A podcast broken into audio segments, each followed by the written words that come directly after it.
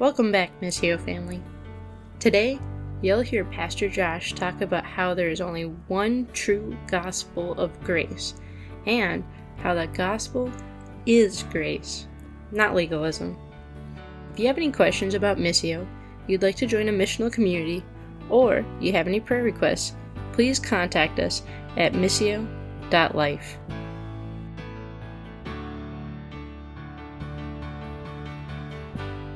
Well, good morning, Missio family. How are we doing today?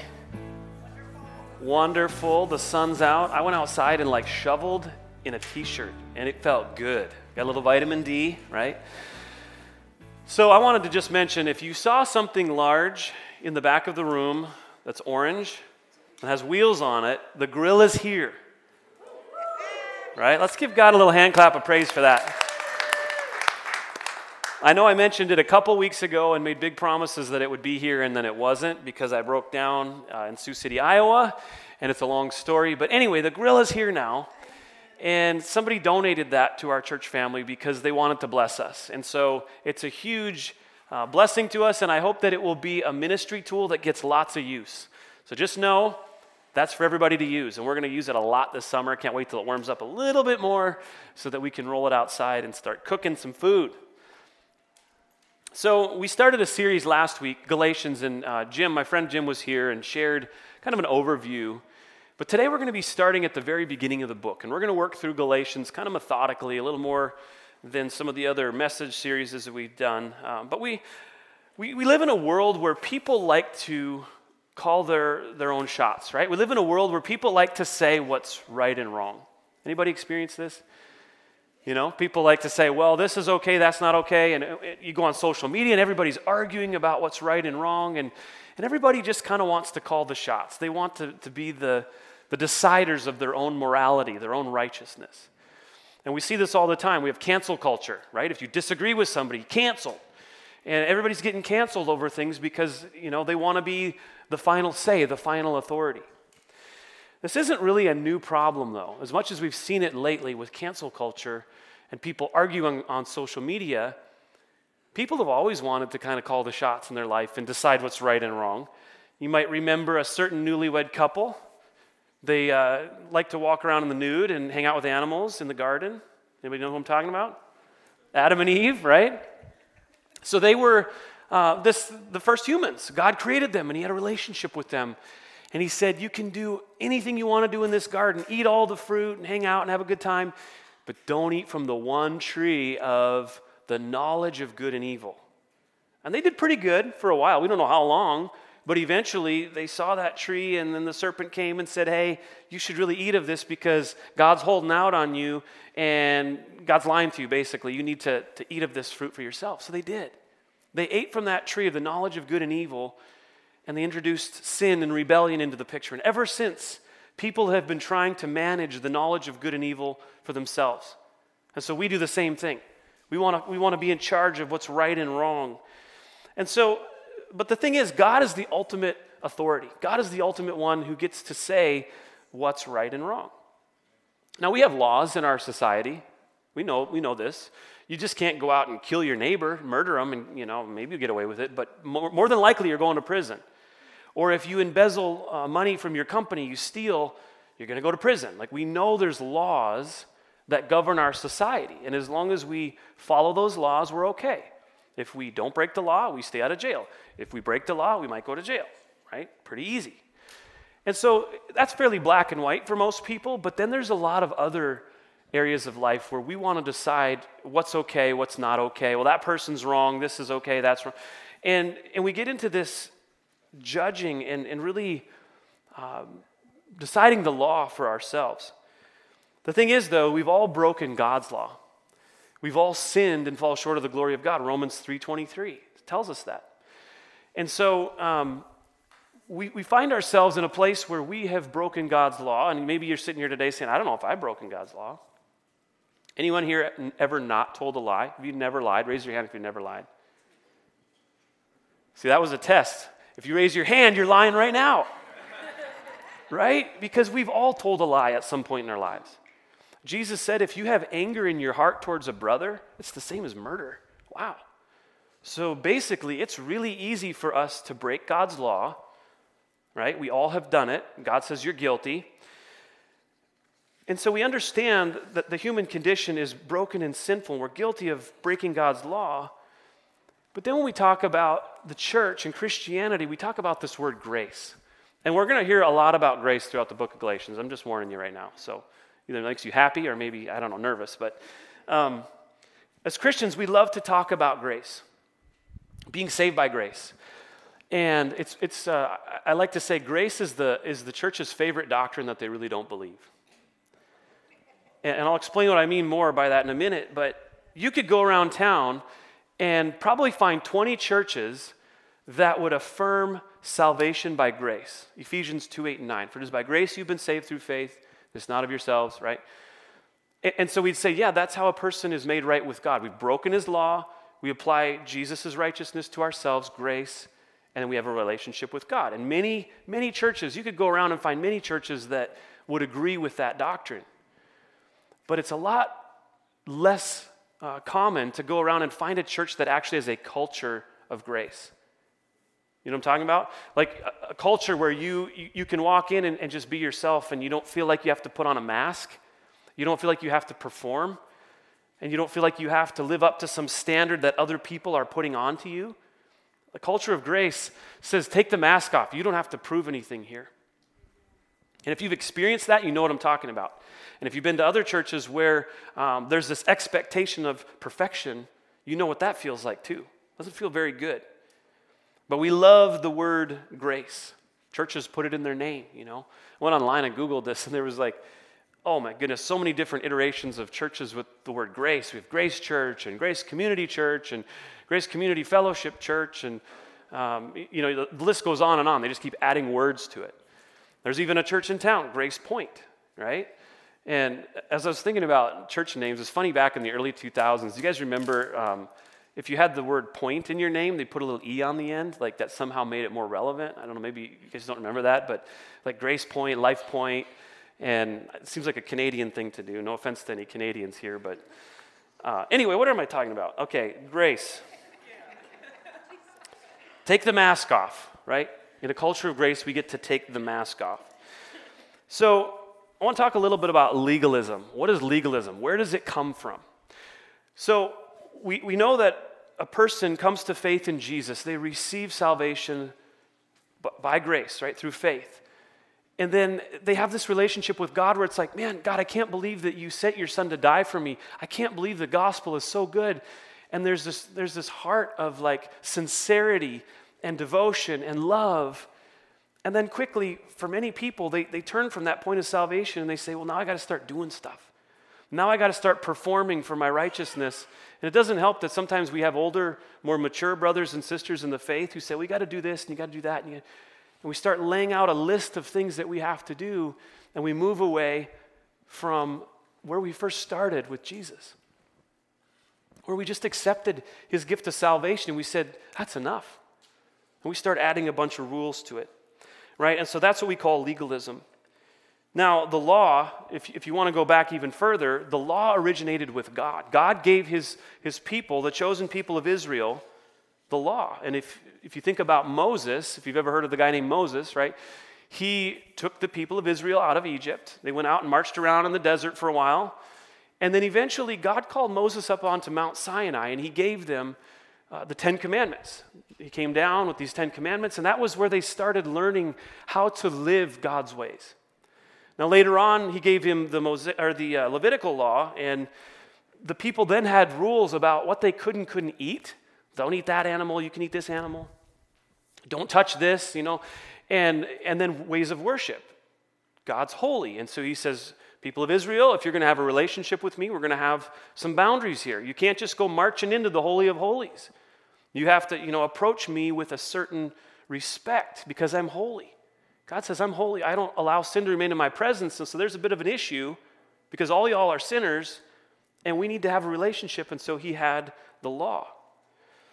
And so the law was given to the people of Israel to show them, first of all, what God was like, his nature, that he's holy, but also to reflect their sinfulness.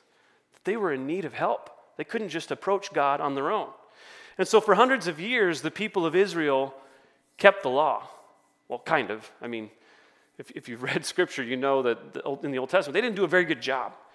They regularly made mistakes, and then they drift away from the law, and pretty soon they're worshiping idols and they're you know, doing all kinds of crazy stuff, and God would continually bring them back.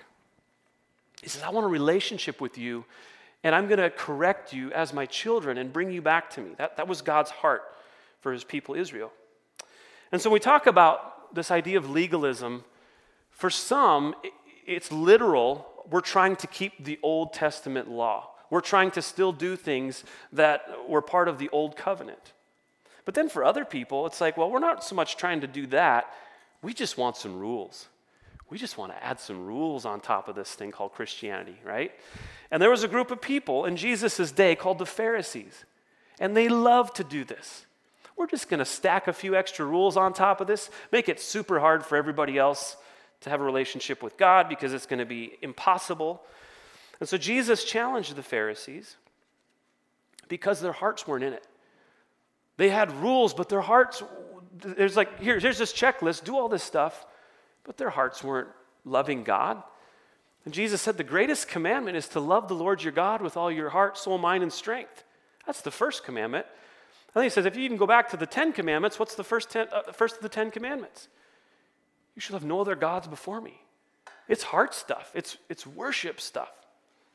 And so Jesus challenged the Pharisees. This is what he said in Mark 7 You hypocrites.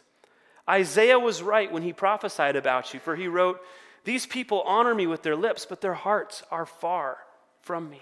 Their worship is a farce. They teach man made ideas as commands from God. Hmm. The Pharisees taught man made ideas as if they were from God. They like to make rules, they like to stack up some extra um, expectations on people. And so God gave the people of Israel the law because he wanted a relationship with them, he wanted them to know what he was like. But then Jesus comes along, and Jesus fulfills the law perfectly. Jesus comes and lives the perfect life that none of us could live, sinless. Jesus then goes to the cross, lays down his life, dies on the cross for us, the death, the punishment that we really deserve. And then Jesus rose from the grave and he said, I conquered death. I conquered sin. It's done. By the way, that old covenant, I fulfilled it. There's a new one now, and it's called grace. Changes everything. Grace is God's unmerited favor. Grace means I did nothing to deserve it, and I don't earn it. Grace is a big deal, it's a game changer. So the Apostle Paul had established churches in Galatia, and when, when he writes here, it's actually multiple churches. There's different towns there, but he refers to them as the Galatians. So Paul planted churches there, and he established these people in their faith. And they understood the gospel of Jesus. They understood grace. Hey, it's, it's easy, it's a free gift. You just accept it. And they understood that at first. But then things started to get a little more complicated and they started to believe wrong teachings. And we're going to read what it says here in Galatians 1. So if you have a Bible, Galatians 1, we're going to read the first 10 verses or a Bible app. Otherwise, well, I think we'll have it on the screen as well. Says, Paul, an apostle, not from men nor through man, but through Jesus Christ and God the Father, who raised him from the dead and all the brothers who are with me to the churches of Galatia. Grace to you and peace from God our Father and the Lord Jesus Christ, who gave himself for our sins to deliver us from the present evil age, according to the will of our God and Father, to whom be the glory forever and ever. Amen. I am astonished that you are so quickly deserting him who called you in the grace of Christ, and you are turning to a different gospel. Not that there is another one. But there are some who trouble you and want to distort the gospel of Christ. But even if we or an angel from heaven should preach to you a gospel contrary to the one that we preach to you, let him be accursed. And we have said it before. Now I say it again. If anyone is preaching to you a gospel contrary to the one you received, let him be accursed. He said it two times, kind of important, right? Just take note of that. For am I now seeking the approval of man or of God? Am I trying to please man? If I were still trying to please man, I would not be a servant of Christ. So, Paul starts his letter to the Galatians by, first of all, just asserting who he is. He says, I'm Paul, I'm an apostle. Not by man, God chose me to be an apostle. And Paul often does this in his letters. He, he gives his credentials, he talks about his background. And it's not coming from a place of pride. Paul, Paul's not trying to puff himself up and prove how great he is. He's just trying to give credibility to his message. He's saying, God put me in this position to teach you, to give you the truth. And so Paul knows that there have been false teachers coming in to the churches of Galatia and teaching a different gospel.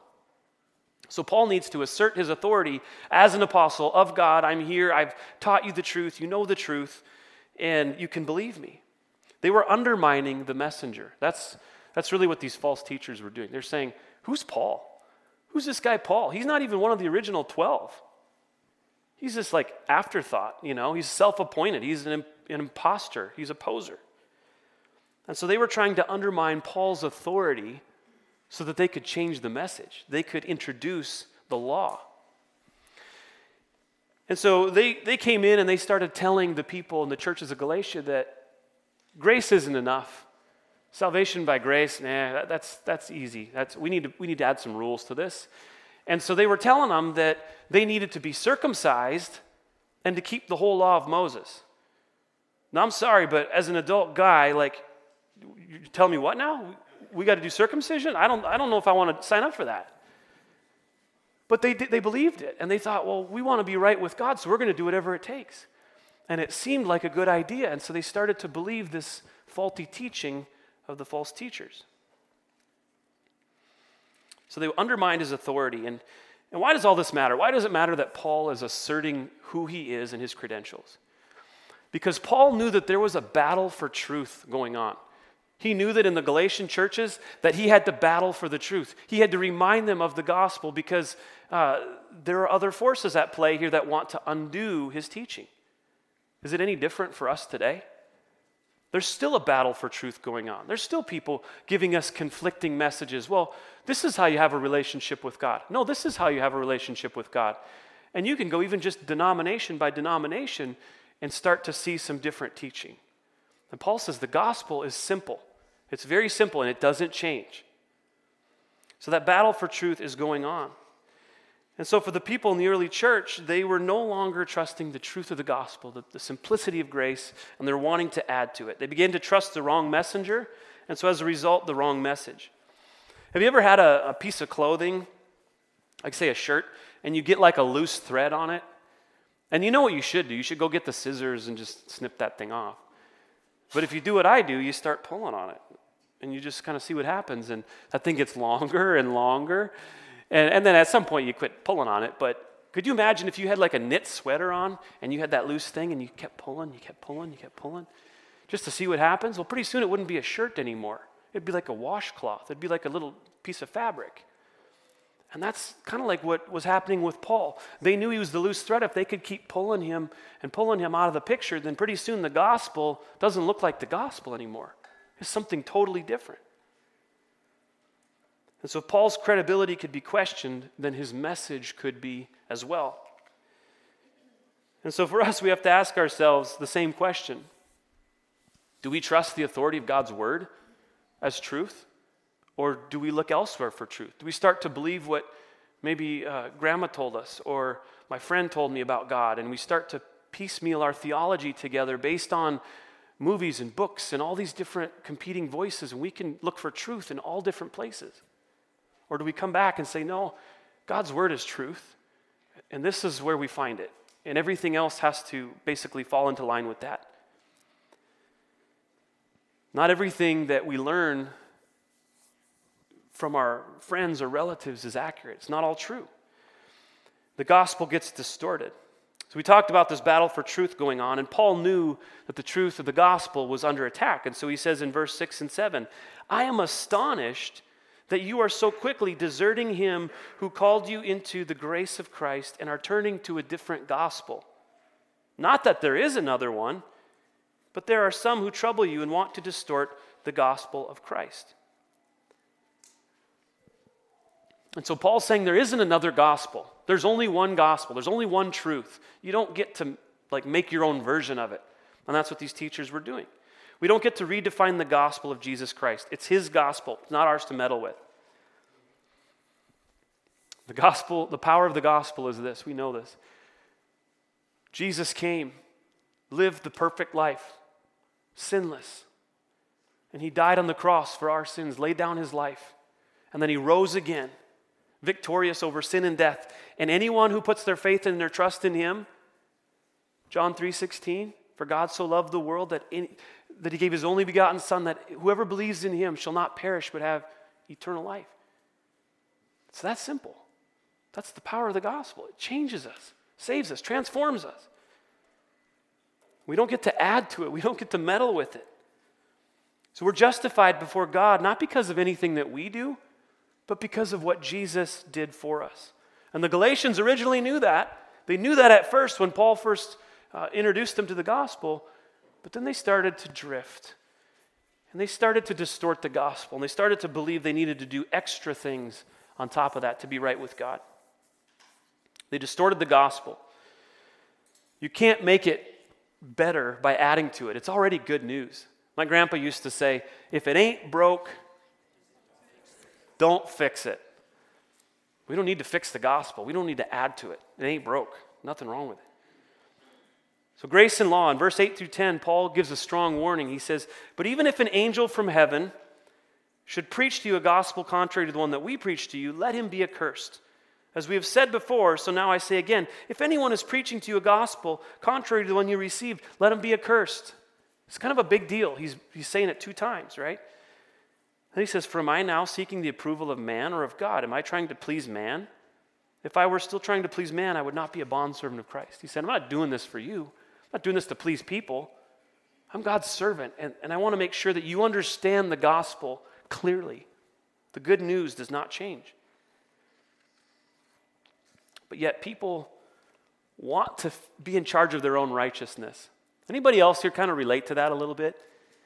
That we understand the truth of the gospel and how we're saved, but yet, eh, that was a long time ago. Now I feel like I need to do some things to manage my own righteousness. And God might be a little more pleased with me if I do this or if I do that. God will love me just a little bit more, bless me just a little bit more if we start heaping some rules on top of it.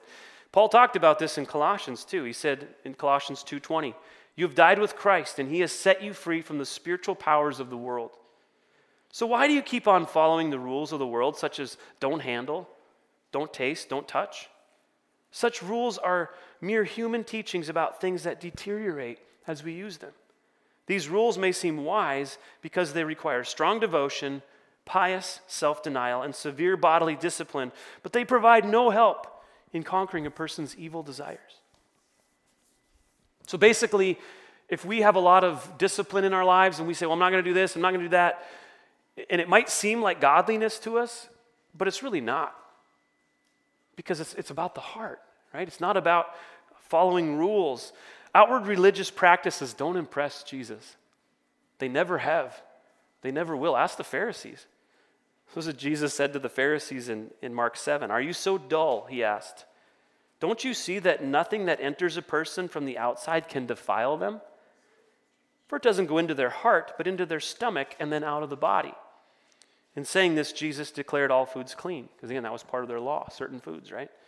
He went on, what comes out of the person is what defiles them.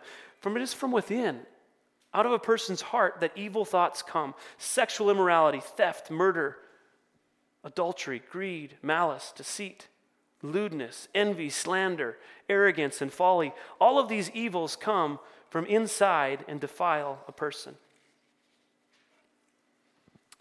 So Jesus told them it, it, it's what's in your heart that matters most. Now, does Jesus want us to obey? Absolutely. And don't hear that I'm saying just free for all, do whatever you want. Like, but the heart motivation matters. Where does it come from? Is it coming from a place of earning God's love and acceptance? Or is it saying, Jesus, thank you for loving me. I'm so grateful. And I'm going to live in your ways? Because here's the thing with obedience it's not about earning righteousness, it's about living the best possible way God intended for us. When we obey, we get to live the best possible way. Everything else is a lie. I don't know if we realize that. I think sometimes we think, oh, it's just a list of, I got to do this, I got to do that. No, you get to do those things. And when you live that way, you're blessed because it's God's design for us. And anything else that we try to do that, that is contrary to that is a lie, and we've bought into it. So the motivation matters. With legalism, the heart is wrong. The heart attitude is focused on externally changing the behavior. I'm going to do this, I'm going to do that. But the heart's devoid of it. We think if I do this or if I don't do that, God will love and accept me. Basically, more right behavior plus less wrong behavior equals godliness. That's a little math problem for you. That's, that's legalism right there. More right behavior plus less wrong behavior equals godliness. It's legalism. That's not true. Okay, so just make sure you note that. And we, we can be pretty hard on the Galatians. We can think, man, well, they're just a. Why, why could they so quickly move away from the gospel and go to the law? But we all have this desire inside of us to, to manage our own righteousness. Remember, we talked about at the beginning? We want to manage the knowledge of good and evil. We want to say what's right and wrong. We want to be in charge of our own righteousness. I had a, um, a conversation with an elder from one of the previous churches that I worked at, and this had happened way, way a long time ago, years before. And he told me how they were going through their constitution, and they were talking about policies that they had. And it was like a 100 page document, it was, it was ridiculous. But there was a policy in, the, policy in the Constitution about the use of alcohol. And the policy read that any member of this church has zero, toler- you know, we, zero tolerance for any alcohol use whatsoever. And it was in there for many years. And then a number of the people in the congregation started to say, well, is this really biblical? Like, how is this, how do we see this in Scripture? And so they had a business meeting, and it kind of became this big whole thing, and everybody's proof texting verses out of context and, you know, trying to argue their points like, like people do. Um, and so this one gentleman came to the elder and he said, I want to talk to you about this policy because it failed. The vote failed, it stayed. And he said, I want to tell you why I think it's right. And the elder was a Sunday school teacher, very versed in the word. And he sat down with the guy. He said, All right, let's just look at some scriptures. And so they did, and they went through it. And the elder told him, He said, I don't think that you can support um, your position that it's absolutely not okay for any Christian to use alcohol in Scripture. He said, That's what I see. He said, I, I, obviously, drunkenness is a sin, we know that, but he said, I just don't see that it's so black and white as much as this guy wanted it to be. And so the guy got a little flustered and he realized he wasn't getting anywhere trying to prove it through scripture. So he said, Well, uh, I just think we need some more rules. And the elder, just blown away, he said, What? You just think we need more rules? And that was the guy's heart. He said, because basically he had a conviction, and that's fine. If he doesn't want to use alcohol, that's, that's his choice. But he wanted to affirm his decision onto the whole church and make it a rule that nobody else in the church could use alcohol, even in moderation, that it was just absolutely wrong, and he was going to dictate that, and he was okay with that. We need some rules. Wow. And some of us like to live that way. We want everything black and white. We want some rules so that we can check it off. Yep, did that, didn't do that. Oh, look at her. She's breaking the rules. Look at him. That's a heart of legalism. Grace says, you don't have to live that way. We get to live free. The gospel frees us from the law, whether it's the Mosaic law or even just the rules that people want to dump on us that aren't biblical, right? The Pharisees did that, and it continues today. And so maybe you're sitting here today and you're going, mm, I, I don't know, you're pushing my buttons. I like rules. Some of us like rules. I mean, it's just, it's a reality. And some of you are sitting here today going, yeah, grace. I like grace. Well, grace isn't a license to sin, right? But for some of us, we've hung on to legalism for a long time. It's become our safe little box. We can live in it, and it feels pretty good because I know, I know where the, the boundaries are. Fortunately, there's some gray areas in Scripture. And it's okay that we live by the Spirit and we, we go with our conscience sometimes, right? So, if you're not sure where you're at, I want to give you a couple of contrasting pictures of legalism and grace. Maybe this will help you understand a little bit more of where we're going with this. So, legalism says, Your good works will make God pleased with you. Grace says, God is already pleased with you because you trust in the finished work of Jesus. Legalism says you should rate people based on their personal holiness. Grace says you get to live free of ranking people's sin against your own. Legalism says, you need to be better. Why can't you stop sinning? Grace says, you don't have to be perfect. Jesus was perfect for you. See, living in grace is free, it's the way God intended us to live. The gospel is good news, it frees us from all of that stuff that we put on each other and we put on ourselves and the shame that we live under with. But unfortunately, so many people, Christians, they understand the gospel at first, like the Galatians. Oh, Jesus, thank you for dying for me. But then immediately we start to turn it back into law. Well, this then I got to do this. I got to do that. I got to do this. And we start trying to manage our own righteousness. I titled this message, We Need Some Rules. And it was a little bit tongue in cheek, you know, thinking of that guy and that story. But for some of us, we want rules. For some of us, we need to learn how to let go of that, that heart and that mindset. Because we can know Jesus and we can know grace, but then little by little, we make our righteousness a reflection of how good we're doing, right? Rather than the reality that Jesus' righteousness is now ours. It's a totally different way of living. We all have a, a legalist inside waiting to take over. It's right there. There's a quote from an author named John Lynch I want to share with you. It says, Grace is a gift only the non religious can accept. They're the only ones who can understand it and put it to use. Religious folks see grace as soft and weak. So they keep trying to manage their junk with willpower and tenacity. Nothing defines religion quite as well as attempting impossible tasks with limited power, all the while pretending that it's working. We're not going to change without grace. We're not going to change by willpower and trying to keep some list of rules, some law. Missio, it's my desire for this church that we foster a culture of grace that we understand it personally, that we don't move away from it like the Galatians did. We say, Thank you, Jesus. His grace is given to us every day. It's not just at the point of salvation. Maybe you've been a Christian for 20, 30 years, and you've forgotten what grace feels like. But it's my heart and my desire for this church to be a people who understand grace, and we have a culture of grace. We receive it, we live in it, and we extend it to other people. And that when anyone comes around Missio people, they say, There's something different about you guys. I don't have to wear a mask when I come around you. Anybody here like wearing masks? I don't. I did it for a lot of years. I'm done with that. So I love this book. I love Galatians, and it's we're going to be talking about grace for a while, so I hope you're okay with that. Because here's the thing we talk about it one time, it doesn't always stick, does it? And so we're going to be working through this book together.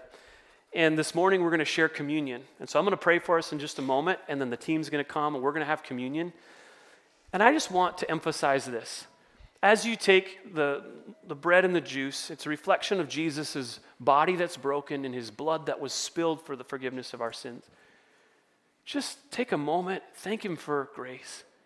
Thank Him that there's nothing that we can do to earn righteousness. So we can stop with the striving, we can stop with the trying to earn, and just rest. You are fully loved and accepted because of what Jesus did on the cross, not anything that we bring to the table today. All right, let's pray together. Father, thank you so much for Jesus. Thank you for grace, and Lord, that we can't earn, we can't improve on the gospel. It's good news. And so, Lord, forgive us when we try to bring our own righteousness to the table. We try to heap a bunch of rules on top of uh, what you've already done, and we think, man, if I just do all this stuff, then God's just going to love me a little bit more. And the reality is, we're fully loved, we're fully accepted, justified because of Jesus. He said, It is finished. He didn't say it's mostly done as long as they do some good works.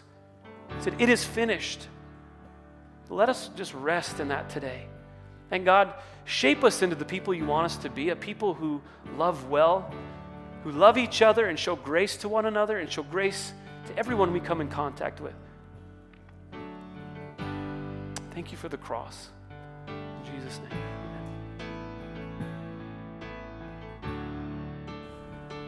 Josh left us with a few takeaways from today's service. Grace says, Take off the mask. You don't have to prove anything here.